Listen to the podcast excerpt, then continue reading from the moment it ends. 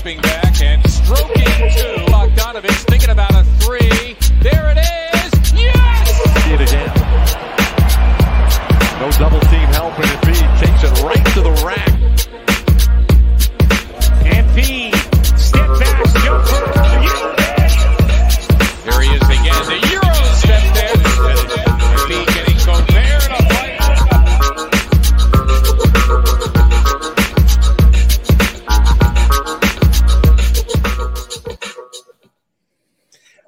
On, everybody? It is a brand new episode of the feed to Embiid on a, uh, I guess, lovely uh, Wednesday night. It is a couple of um, days before Christmas. I do have a pal of mine from the Painted Lines, Thiago. I've been trying to get you on the last couple of weeks. I finally succeeded in doing that. How are you, my friend? I'm doing great, man. I'm excited to talk to Sixers. One day they look like a playing team. Uh, the next day they beat the Warriors by 10. So it's never a quiet time in Sixers land. Yeah, you're, you're, not wrong. Um, they are coming off um, a win over the Boston Celtics in TD Garden. Um, and a couple of the things that I think we should start out with because they've sort of been big picture things for this team all season long.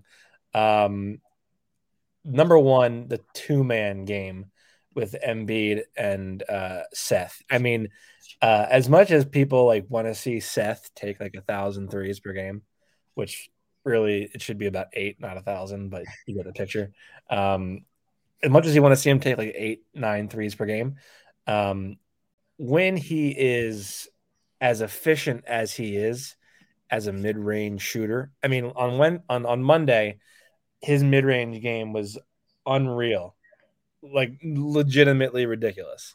Um, hitting everything, had no problem at all. Get like just getting off, squeezing off the mid-range jump shot. Um, and for a guy like him, for a guy like Seth, you really it, it, it you're kind of like you don't you don't care if it takes 10 mid-range jumpers because he's just so damn efficient on them. Like I'm looking at a stat here.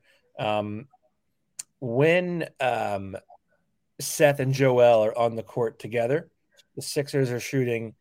This is each of the, this is to, to combine the last two seasons, including playoffs.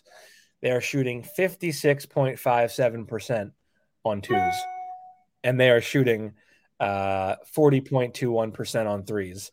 And that is in 2,071 minutes together over the last two seasons. That's an that's an obscene number. The guy's a mid-range assassin. What can you say? It's a uh, Kevin Durant, then it's Seth Curry right behind them. There's no other questions about it. I, I, mean, and you, when you see the way that Seth shoots, where it kind of feels like he has to get it up above his ear, and he really has to like put in a lot of upper body effort. It feels like to get the shot off.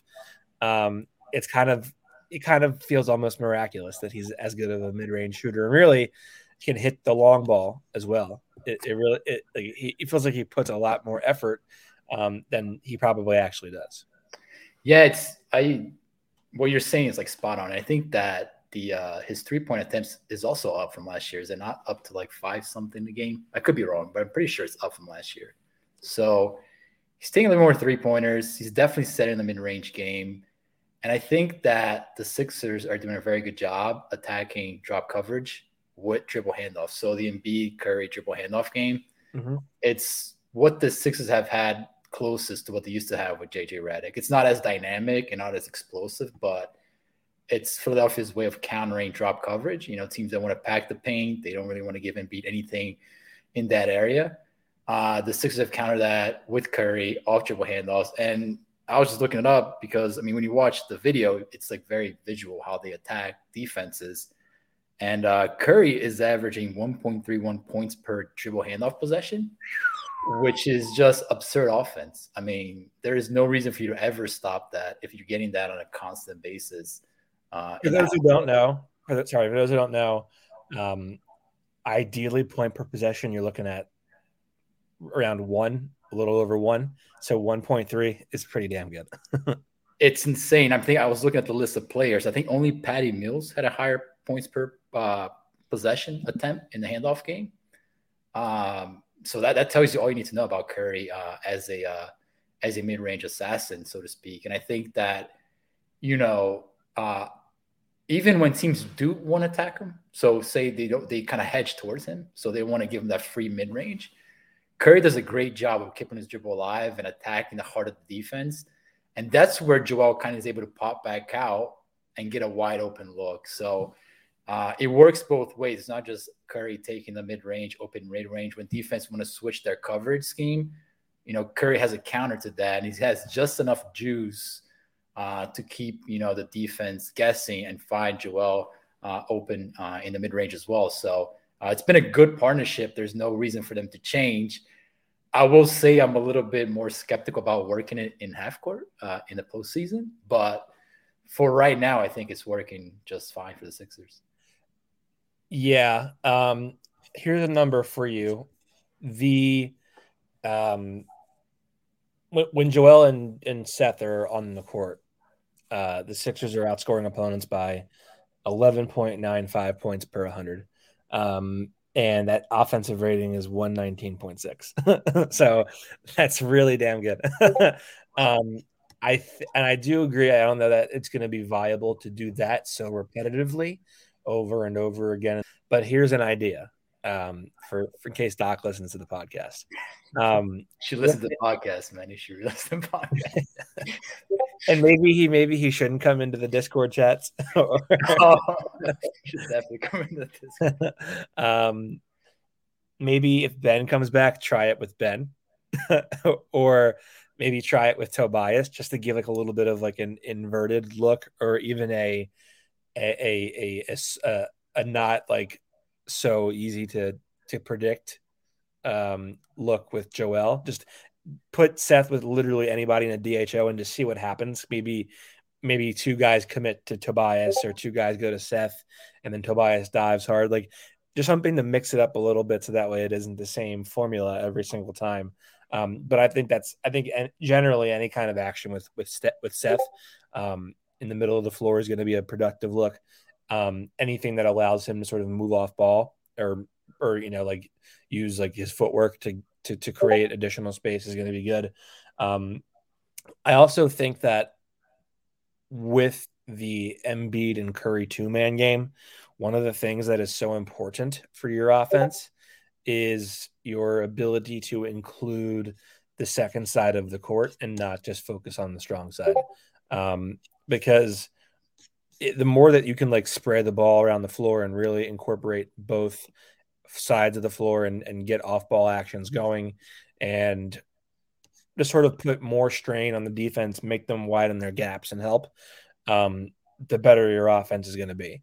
Like help defense is so often not like feet of space, but rather like one or two steps, one to three steps in one direction. Um, even like help, just forcing the help defense to even think a little extra um, on on a possession is is like doing your due diligence as a, as and your job as a floor spacer. So I think anything that anytime that, that like they, they, they got a little bit of that uh, action on the weak side of the floor with Tobias in the Boston game, and he got an open three off the first possession. Um, just incorporating little off ball actions with the two man game, to sort of throw the defense off or make them work a little extra, is so huge for your offense. Um, that was really good stuff to see there, and it's something that's been a pattern all season long um, for for the Sixers, and really it's been a focal point of their offense. And I don't think it really speaks as much to the abilities of any one particular shooter, although Seth obviously being great helps. Um, but like as long as you have a big like Embiid that is versatile and dynamic enough, and a guy that can put the ball on the floor and and and Seth and and make and then score at three different levels, um, you can have an effective two man game like that. Yeah, I agree. I think the Sixers have just enough shooting in their half court offense to make these actions work. I think it gets a little bit uh, trickier when you start introducing guys like Thybulle into that lineup and you see the numbers just go like way down when Thybulle's in like way that 119 goes down to like 108 or 10 whatever the number is. I don't even know. But uh, the question that I have is do you see this being a viable crunch time offense in the fourth quarter of playoff games. And the reason why I say that is because even if you watch that Boston game, I mean, they were hounding Curry on every possession uh, defensively. So Tatum, Brown, they were just going after him. And again, Tatum, Brown are wild, wild players, but uh, Kevin Durant and Giannis are not. And they can easily pay a guy like Curry off the floor. So my really concern is how does that work, you know, in a one point game with two minutes left against Brooklyn in game five? And like, what do you do with Curry then? That's the main question, I think. Um, I think the same flavor, the same chemical equation over and over again is not viable. But again, if you're mixing in um, Tobias there, or um, let's say Ben were to come back, or like literally just like anyone, maybe go a small, small, or do it inverted with a DHO. That could be different. Like just, just, just a different look within the same pattern. I think could help. Um, just having some variety there. It's so much of the NBA is just showing the same thing in different ways and matching it in, in variety. And obviously, in playoffs and crunch time, it's get the ball to your best player and get out of the way. In which case, it's just going to be Joel versus Kevin Durant anyway, or James Hart, you know, whatever.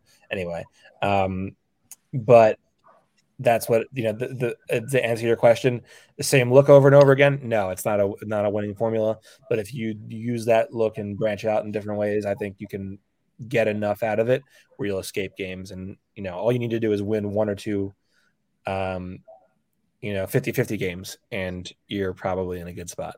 Yeah. Um, now, staying on the Boston game, um, were you impressed with uh, Jordan Clarkson? I mean, uh, Jayson. we got to, I know this is Sixers podcast and people don't want to hear uh, any Boston talk, but we got to talk about Jayson Tatum and Jaylen Brown, man, because uh, I think I tell you, I think I think It- the it's bad, Jaylen Brown. I think Jaylen Brown's way better than Jayson Tatum. he is, but he also comes with his flaws. Yeah. I mean, both of them. I don't know what goes in. I mean, the Sixers are not even in this game if these two guys decide to take over time in the fourth quarter. And if you watch their fourth quarter very closely, it's one poor decision after another. I mean, bad passes, traveling, turnovers, you know, not seeing open guys, taking contested shots, playing kind of questionable defense. It is one play after another. And I granted, I mean, these guys are still somewhat young, but at some point you are you are, and you just may be a scorer. And I mean, that's why I kind of call him Jordan Clarkson 2.0. I mean, I, I, I tease. I mean, the guy is definitely a step above Jordan Clarkson, but there's a lot of plays that you scratching your heads late in games. I thought that they were main reason why the Sixers got back in the game against Boston. Um, when it all looked like it was all said and done. Now, granted, the Sixers did a lot of things late, Joel Embiid specifically, Yeah. to kind of wrestle the game away. But that game should have never even been closed. And once these guys started going back into isolation, doing their own thing, uh, it was not something that, if I'm a Boston fan, I would be very pleased watching. And, and that's not just against the Sixers. That's a repetitive thing with Boston and those two guys. And when you watch Boston closely, it's a constant thing. It's the reason why they're not a threat, and it's going to continue to be a reason until they figured out what to do with that nucleus. But uh, there's some things to talk about in that game as well, I'm sure.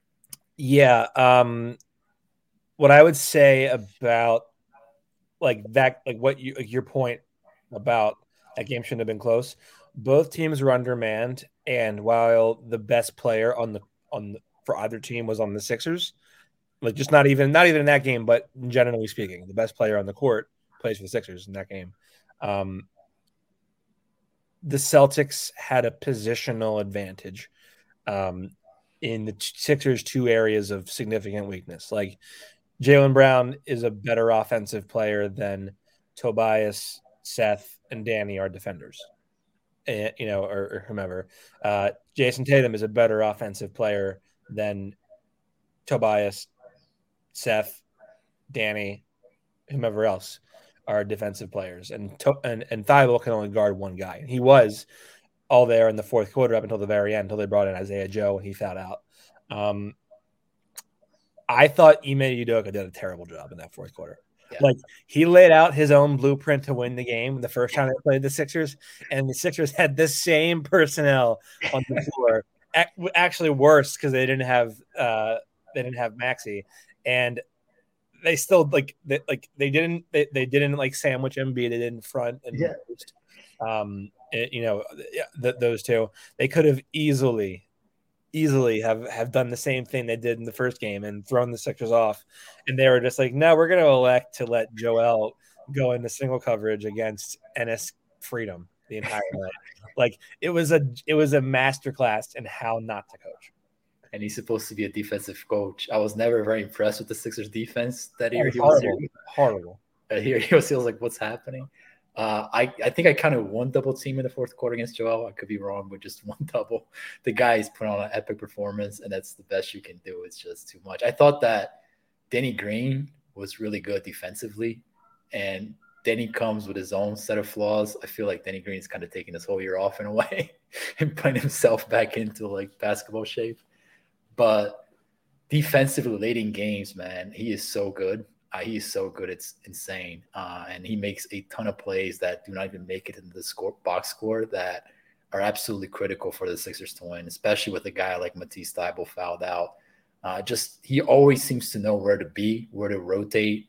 He's got great hands, like plays passing lanes extremely well. So uh, the Sixers again, they they need more of Danny Green, but he was a massive part of that fourth quarter. I thought filling for Thybulle in critical possessions, and uh, I mean we can talk about Joel. I thought it was a masterclass of Joel Embiid uh, late in that game. I thought that it was everything that he sh- showed as an improvement. He put in that fourth quarter. I mean, ability to hit shots off the dribble, you know, score in tight spaces without turning the ball over. He has extremely compact near the rim. Uh, if you remember him back in his rookie year, earlier in the days, you know, he would like try to bounce the ball around the basket. And you're like, Joel, stop, just catch and go and make your move. And he's like mastered that now. I mean, if, he, if he's around the rim, he's going to either dunk it on you or do something, but it's not going to be a turnover. And uh, I mean, he had a couple turnovers, but they're more passing oriented. They weren't so much near the rim. So I thought that it was just a master class. I mean, that speed dribble, uh, kind of jump step to the left where he hit at the end, that's just insane. I mean, the guy is on another level when he's playing at that that speed. So it's a good success for the news, man, because they need an MVP Joao, and he was definitely that against Boston. Yeah. Um, I think like the one thing about his passing, he needs to like understand like he, his IQ is super high, but he needs to understand, okay, if I'm throwing it across the congested lane to get to the other uh to get to the opposite corner, I need to not like throw like these slightly over the head of everybody passes that are kind of hard but not really. I need to whip a bullet pass. So if it hits Yeah. somebody in the face, the ball's gonna like at least hit the floor and go out of bounds. But I need to like slingshot that thing across the court because there were times when like the Celtics would, would intercept that pass and they're out and running. Um, So that's like one of the things that he needs to do in terms of identifying better passes. But I think overall, his he was he was a little better with turnovers. There was like one turnover pattern that I wrote about in, in my game recap. Um, when he catches the ball in the middle of the floor, um, or if he catches it on the wing, there needs to be a, a teammate on either side of the floor that is letting him know, hey, they're blitzing you on the catch from the backside. Because even though it's a turnover on him, he can't see it coming because he's facing one direction. It's kind of like when when when um, Jalen Hurts threw the interception last night and Dallas Goedert kicked it off the back of his heel and it popped the ball up. Like that's a that that's an interception, but it shouldn't have been an interception. It really is kind of a bullshit, a Yeah. bullshit, a box score blip. Um, but you know, those are, there are things there that like his teammates can help him with. Um, and, and that's a scenario of one of those things. But I thought all in all, it was one of those rare nights where, and it's only something that superstars do, but like he played a, a, a, way too many minutes. Um, but he got better as the game wore on, and he was like at his best in the fourth quarter. He had 17 points in the fourth quarter. His, the the two shots that sealed the game, th- there was no de- it was it was not like I'm gonna bang around down low and like get to the rim. It was I'm gonna shoot these two jumpers, and they're gonna be all cash money. Yes, and kudos to Joel, man, because these are things that like Kevin Durant does, Damian Lillard does that a lot high scale late in games. Uh, I still keep harping on the same drum, and I will do so until it changes. I don't see the Sixers scheming easier offense for him late in games. So a little duck in, high low pass when he's under the rim, something that he can just catch and go up with it and dunk.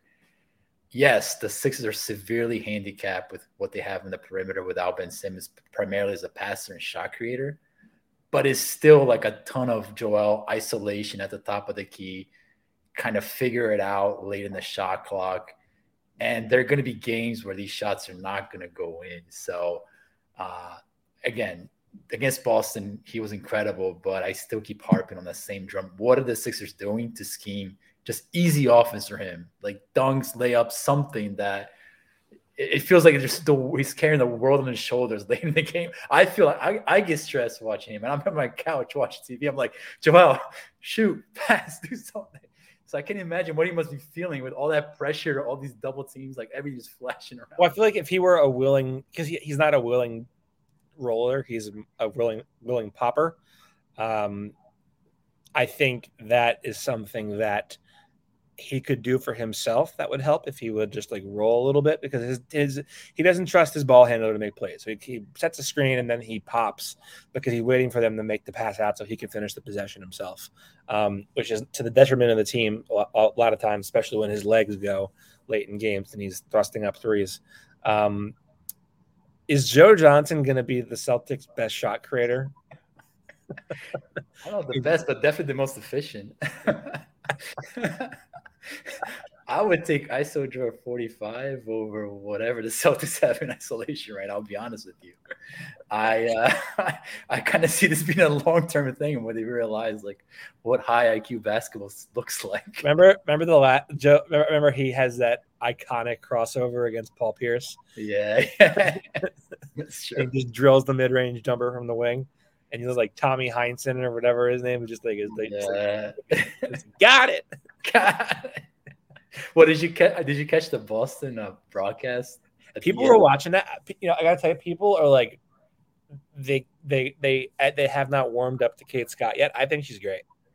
She's good, but I was talking about the uh the Celtics broadcast. So after Joel hit that shot, Scalabrine goes, "All right, it's Jayson Tatum time," and I was like, "Oh no, oh no!" I was like, "Buddy, that doesn't mean what you think it means."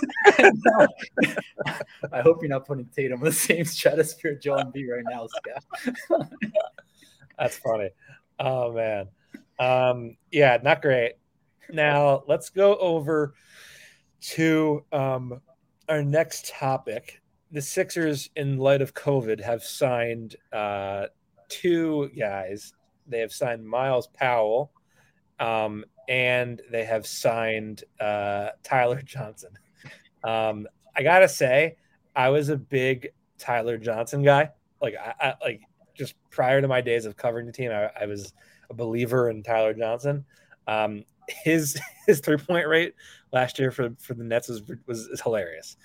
It was like seventy two percent of his shots were threes, which is which is he didn't have a ton of shots to begin with, but if your the three point rate is going to scale to the number of shots you attempt, so it's going to be within the sample size and the confines of your regular shot diet. And so, regardless of how, regardless of whether he's taking six shots per game or twelve shots per game, 72% of his shots were threes, which is just hilarious. The guy was catching it and letting it go from deep. Man, when you're playing it with Harden and Durant, you better get out of the way yeah. and not try to do any dribbling. Yeah. He shot better though, right? Because he had a really down year in Phoenix and a down year in Miami. But then last year he kind of I don't remember, but I know Pat Riley gave him 50 mil.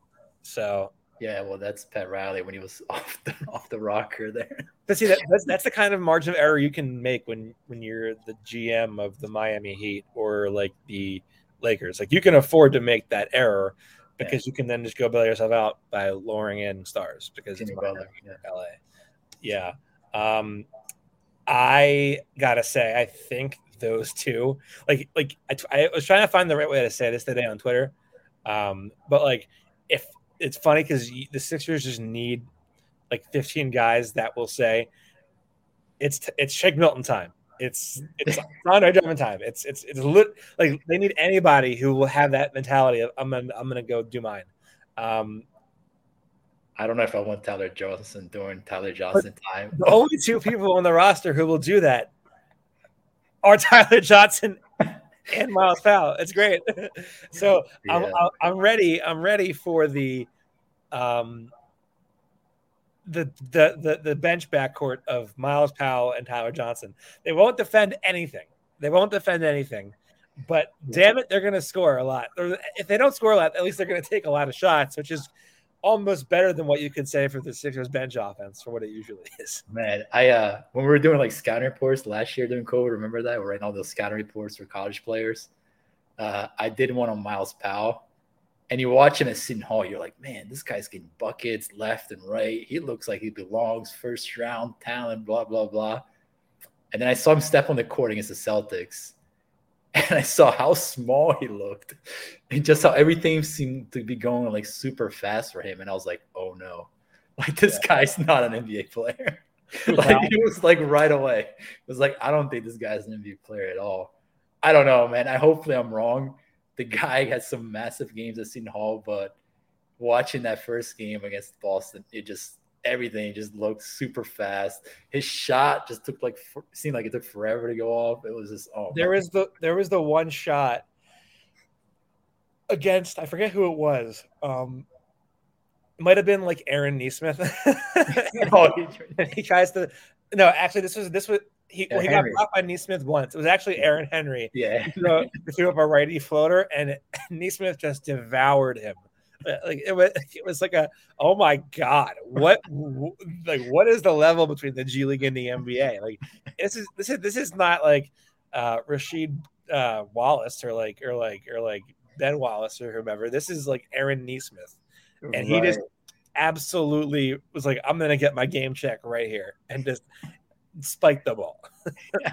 And Henry's a pretty athletic guy per Yeah. like G League standards too. He looked like holy crap. Yeah. He looked like a different league. But I actually like him. He had a possession on Tatum that I thought was really good. Yeah, and Tatum like was forced to take a, step back three, Yeah. and I believe uh, Aaron Henry like didn't jump, and he kind of just like like just closed out the space between him and Tatum on the step back, and just put up his hand, and Tatum airballed the three. But to to be fair to everybody, Jayson Tatum airballing a three is something that he can just do when he's wide open anyway. yeah. So- It's two three times a game. Yeah. people are people are very like Tatum's a very good player overall, but he's not even close to what Boston people think he is. No. And he's trying to play with more power now. So I don't know if you noticed that. He's trying to kind of bully guys. And first of all, he's not that powerful. And he's bigger. He's gotten stronger for sure, but he's not a guy who can bully guys down low. And he's also trying to do this push off thing. So he like elbowed Matisse in the chest. Yeah, A ref is like foul right away. And he looks at the ref like, what do you mean a foul? And I'm like, really, man? Like, what are you doing in the summer that you think an elbow in the chest is a viable move in the NBA? Like, so I just think he's gotten way too much isolation isolation in his game. I mean, we talked about him right in this podcast. We're not going to beat the same drum to death, but it's clear as day. Like Boston needs to figure something out between those two. It, it does not work. It is not going to work, and it doesn't look like it's ever going to work. who would you keep? Um, I would still keep Tatum, um, because I while I do think Jaylen Brown is the better player, uh, I think Tatum's ceiling overall as a scorer uh, fits well with somebody else they can bring in. I think that Jaylen Brown is a, better player and a more well-rounded player, but I think from a scorer's perspective, I think Boston is always going to be deficient if they go to Jaylen Brown as like a one B kind of player. Whereas I think J- Jayson Tatum has established himself as a scorer, 26, 27 points a game. We can argue about how he gets there, but it's still like that. It's still 26, 27 points a game pretty consistently. I don't think Jaylen uh, can give you that on a consistent basis. So I think that I would still keep Tatum. And I think you can really get a lot for Jaylen Brown. I think Jaylen Brown's market is pretty strong if he was put to be put out there on the market. I don't know. What would you do? I think the best thing for Jaylen Brown would be be the one going out, but I think the better player is, J- is, is and I think the better player is Jaylen Brown. Um, so I guess the player that you keep is probably Tatum, because, like you said, he I, I think he's a more prolific number one or a prolific number two. I don't think either of them are number number number ones. Like they're they're not. Absolutely not. I understand that. Not no, they're not number ones. Um, and I think the better mold for a number two is probably Tatum, even if he currently is not the better player. But having said that, I think Brown can be an excellent number two. Uh, I think so. But I watch him more closely over the last couple weeks, and I know he's dealing with an injury. I kind of quote off on him a little bit as like the guy the Sixers should go after, assuming he's out on the market. Granted, if he's available, he's the only guy available. You make the move. You can't do this Ben Simmons thing forever. But I am not as high on him as like, all right, we got Jaylen Brown. Let's go. There's still a lot as a passer, shot creator that I'm still down on Jaylen Brown. I'm not saying it's bad, but I don't see him sliding as like this number two next to Embiid and just you know helping the Sixers get to a championship. I still think he would need kind of like a Jrue Holiday type point guard, right? A guy who can kind of create, get people in the right spots, make the right passes. I think if you had that as a point guard option with Jaylen Brown, with Embiid, then you think you have a championship nucleus. But I don't think you just go straight to Embiid and Brown and you know kind of play that one-two game with those two guys and win a championship. But again, I could be wrong. This is just based on what I'd say. Yeah, I mean, so I think Tatum is a fine number two in certain situations because, like, he doesn't really have a conscience. He'll take any shot that that he can get, No. which is kind of what you need as a for, for a guy behind the number one. Um, I think if I'm putting Tatum as a number two, I kind of have to put Brown as a number three, which then I guess means that I'm putting Tobias as a four. Oh god. the whole podcast on Tobias, man. and I'm a Tobias fan, but we got to have a serious discussion right now. It is. It, it has been a rough going for Tobias over the last yeah. 12 games. He was excellent though against Boston, and it was really because he was getting to the rim.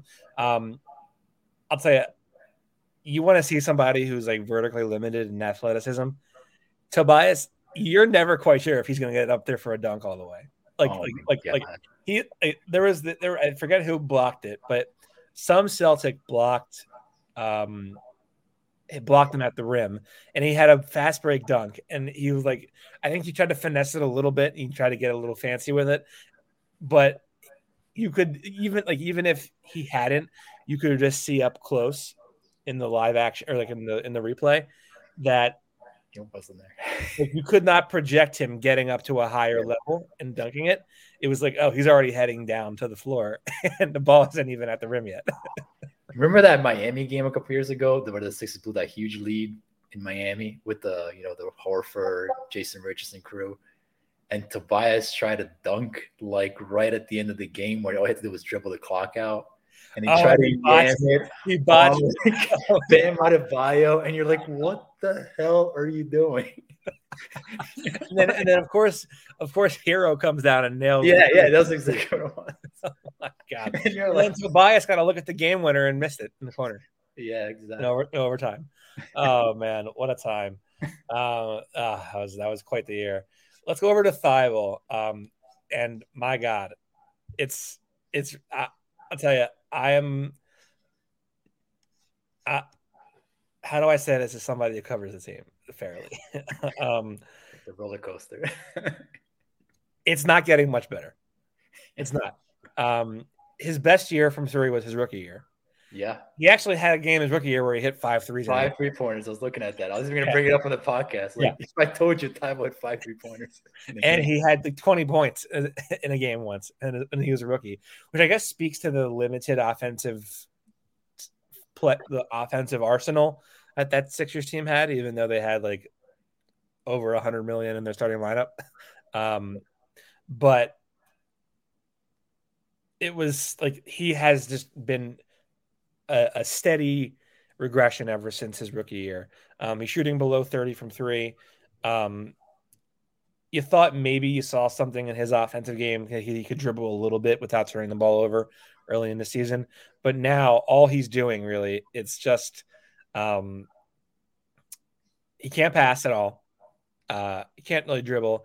he got Jaylen Brown snoozing on a backdoor and dunked it.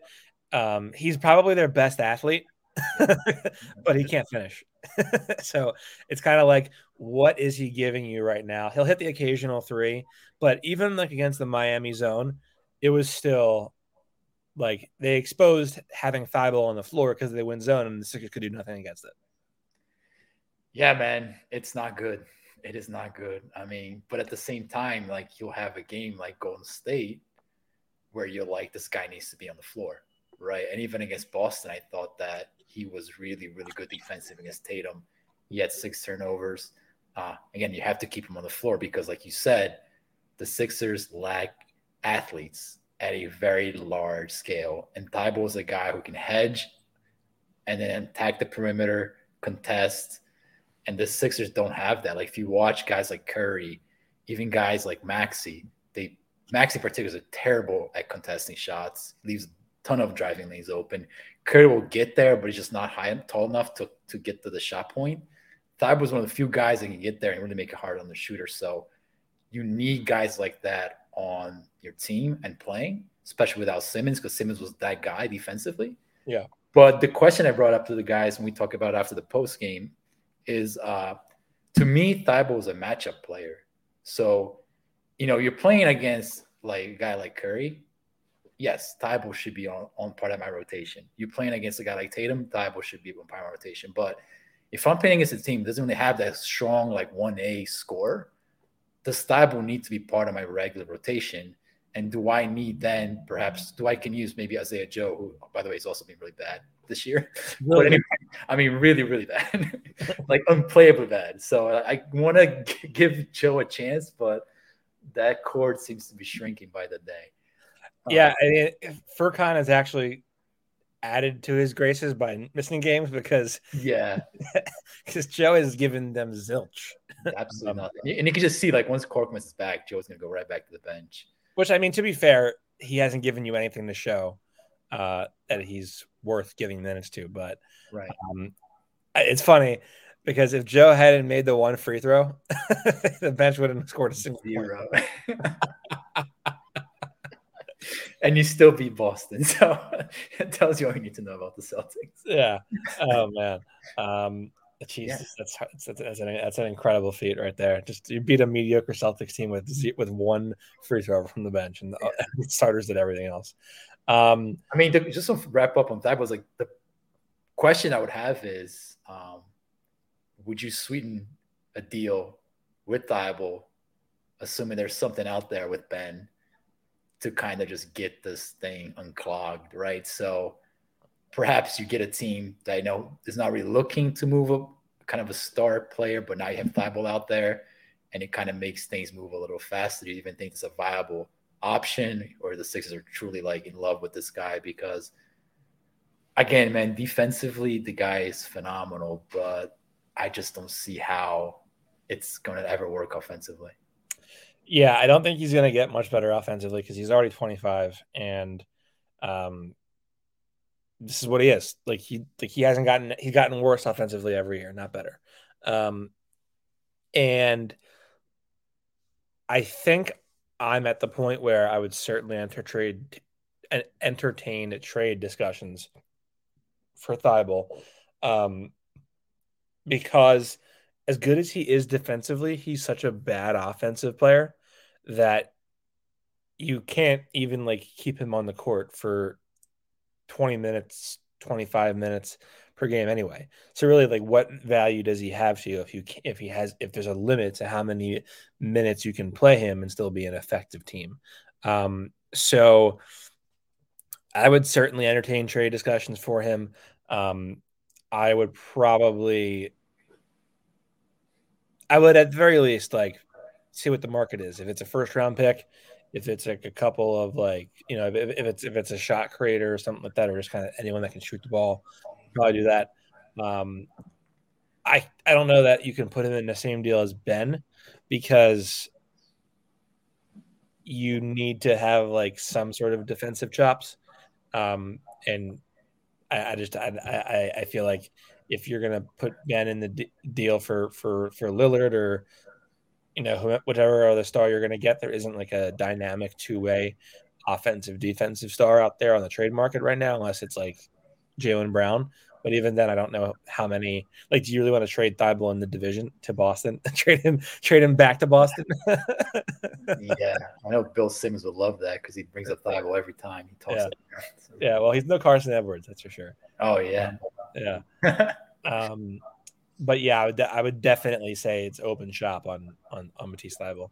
Um, I don't think I don't think you can extend him unless he like unless he's going to take less than ten million per year, which my get my guess would be his market's probably a little higher than that. yeah. So I mean, if you if if your if your question if the question is like, do we if, you, if you're the Sixers and your question is do we extend him or do we trade him uh, you know it, before he's eligible for an extension? I think you would probably do the trade.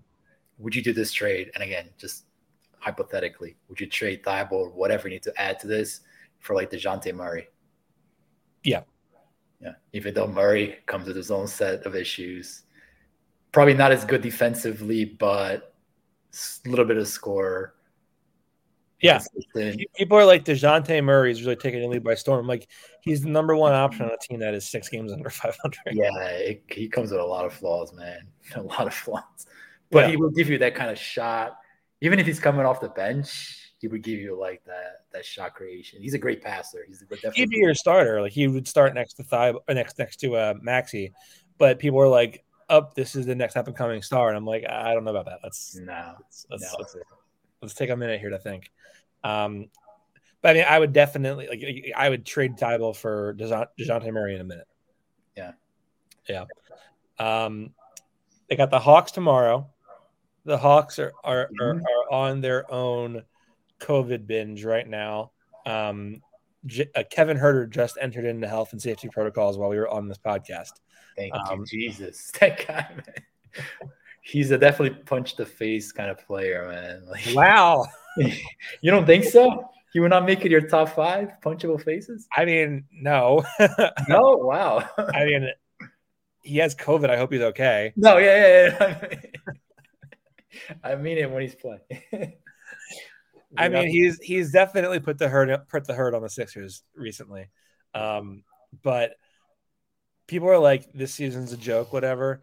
It's this. It's really kind of like the similar season to last season. Really, I mean, Yeah. a lot more volume of guys going to health and safety protocols, but the bottom line is the teams took their took their turns whooping on the Sixers when they were missing games with health and safety protocols. Now it's the Sixers' turn to turn the to return the favor. So I mean, it's it's kind of like you, you know, it's it's always fair in a sense because just as the Sixers, you know, had some COVID scheduled losses because they were out without Joel, they were out with Tobias, whatever. Um, now it's their turn to win those games. So they didn't do it against the Heat. they didn't do it against the Nets um, because they forgot how to how to play against the zone. Um, that's a whole different story for a different time. Um, but you know they they have a chance to go on the Christmas now, and uh, on a, on a two game winning streak. They might be playing the Wizards on Christmas, depending on how this thing goes. Although I think Danny Green just got put on COVID protocol, right? Yeah, he's in COVID. Uh, I'm trying to find out more information about that uh, as to whether he's symptomatic or not. I don't know. Um, but yeah, that is something too. So I, I guess there's a chance that they will be starting like Tyrese, Joel, Tobias, uh, Curry, and Thybulle, which is the exact lineup that got them just blistered by, by the Heat. But Uh, yeah, I was so- at that game, man. It was painful to watch. That was they got they got Gabe they got hit by the Gabe Vincent flu. oh god, that guy would not stop shooting. You know, it's actually really good. Go ahead. Ma- Max Strus. He's good. He can shoot. Yeah, He he's shoot. athletic too. Yeah, he can definitely shoot.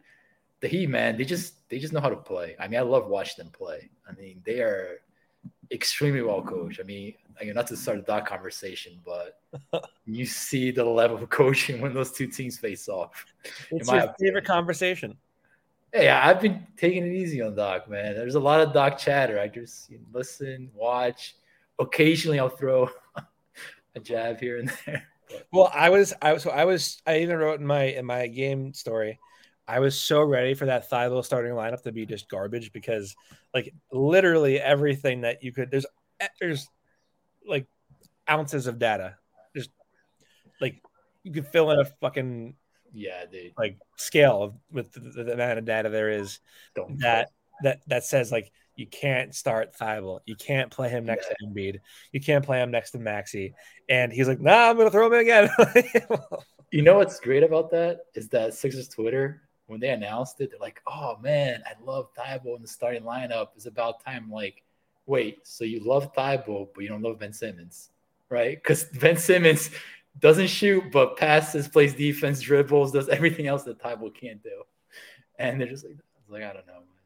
I mean, on, on, on one on one hand, it's like Thybulle or Ben's a max player. He's a max contract, and and he's a number one overall pick. You have high expectations. Um, he also has a, a certain level of baseline talent that he can get by on and still be an effective NBA player, Yeah. at least in the regular season. Whereas Thybulle, he can't. He he he had moments where he's not effective in either the regular season or the playoffs, and he he has no baseline level of skill except for the defensive side of the ball. But even then, he he's not like a consistent like gut punch defender. Like like like Ben is. Thybulle will have games where he's great. But he'll have games where he has three fouls in the first uh you know half, and you you have to like use him sparingly in the second half. Yeah, absolutely. He's Yeah. playing stronger. I actually think he can play a little more at power forward this year than Thybulle? past. Yeah, That would be a fun lineup. If if they could if they could get him to be effective in the short role, Yeah. that would make your offense so much more dynamic. Yeah. Like Yeah. whether it's whether it's just making a simple pass out of the role or just like beelining to the rim for a dunk, using him as a screener has the ability, in theory, to be super effective. Um, I wonder if like with if Ben were to come back, if they were to just be like, here's Draymond Green. Watch how Draymond Green plays. Be Draymond Green. That's all he needs to do. that's the third time you said if Ben were to come back. Do you know something that we don't know right now? No, but I'm just thinking like, Because I rolled that that ship to me has sailed already entirely, man. now I'm just thinking like if he isn't gone by the trade deadline, Okay. it would only make sense for him to come back and play because at that point you're not getting out until Yeah. the summer anyway, and you're losing money. So why wouldn't you just play? Like it makes literally no sense. I agree with you wholeheartedly. Uh, but if you play and you come in at like half-heartedly, half speed, do you at that point start really chipping into this trade value? I think his trade value right now is what it's always been. I don't put too much stock in that postseason stuff because I think there are other stuff at play. But I think if you're to come back and play at that same level again, uh, then I think teams will start looking at this like, what do I have with this guy? Right? Is this guy truly like the All NBA player we saw two years ago, or just like a shell of himself now? Well, I think at that point the Sixers would be like, all right, let's shut this down and not let him play. yeah. Seen it. We'll pay you to not play. Yeah. Please stop showing up.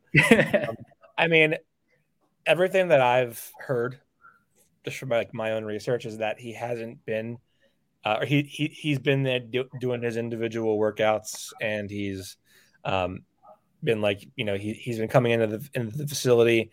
Um, I don't know or think that there's been any kind of team um, exposure. Like, I don't think he's been doing things with the team.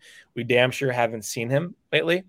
Um, I will tell you this: it is funny when uh Daryl or, or Doc know that, or when, when Daryl or Elton Brand know that like Keith isn't there, or Derek isn't there, or uh, Kyle isn't there, they'll make their way downstairs out of their offices and they'll be like, they'll show themselves on the yeah. at practice. But then when when when when there's when they when they know that the Kyle is there or Keith is there, or Derek's there, you don't see a word. You don't see them at all. You don't have to deal with the questions. yeah, and then even when they do show, they like they keep on the other side of the court, so that way you can't go over to them and ask them. Oh, man. Oh, all right, Thiago. Well, um, what do you what do you got coming up?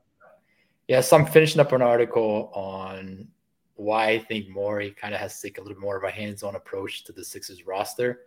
Um, they're lacking athletes. We talked about that. It's a very slow roster, slow decision makers, and I think that you know I understand he's very uh, hamstrung, but what he can do with the roster, but to my opinion, he's got to start working the peripherals a little bit better uh, to get some guys who play at a different pace, uh, play a little bit of different speed. Uh, and you know, we talk about Tobias, Shake Milton as perfect examples of kind of those players. So I'm not saying trade him, but you know, the, he's in my opinion, he's got to start looking at the roster from a different perspective and give Doc an incentive to play faster because the Sixers are slow, and a lot has to do with the fact that they have slow players on the roster. So it's not just Doc Rivers. So yeah. All right, Thiago. Well, everybody, we appreciate you tuning in on a Wednesday. Have a Merry Christmas, and uh, we'll see you next time for a new episode of the Theater MB. Come prop up on Thrive Fantasy this football season. Thrive Fantasy is a daily fantasy sports and esports app for player props. With Thrive, you can eliminate the countless hours of research and focus on only the top tier athletes that have the biggest impact on the game. Choose 10 out of the 20 available player props to build your lineup. Each prop is assigned a fantasy value for both the over and the under based on how likely it is to hit. Hit the most props, and you rack up the most points to win a share of the prize pool. Thrive has over $100,000 guaranteed in prizes for each NFL week and has awarded over 6 million bucks. 6 million. Thrive's featured $40,000 guaranteed contest for Sunday is $20 to enter and first place takes home $10,000. Use promo code AUSTIN, A U S T I N, when you sign up today, and you will receive a 100% instant first deposit match up to $100. That's a 100% instant first deposit match up to $100. Download Thrive Fantasy on the App Store or Play Store or by visiting their website, www.thrivefantasy.com. Sign up and prop up today.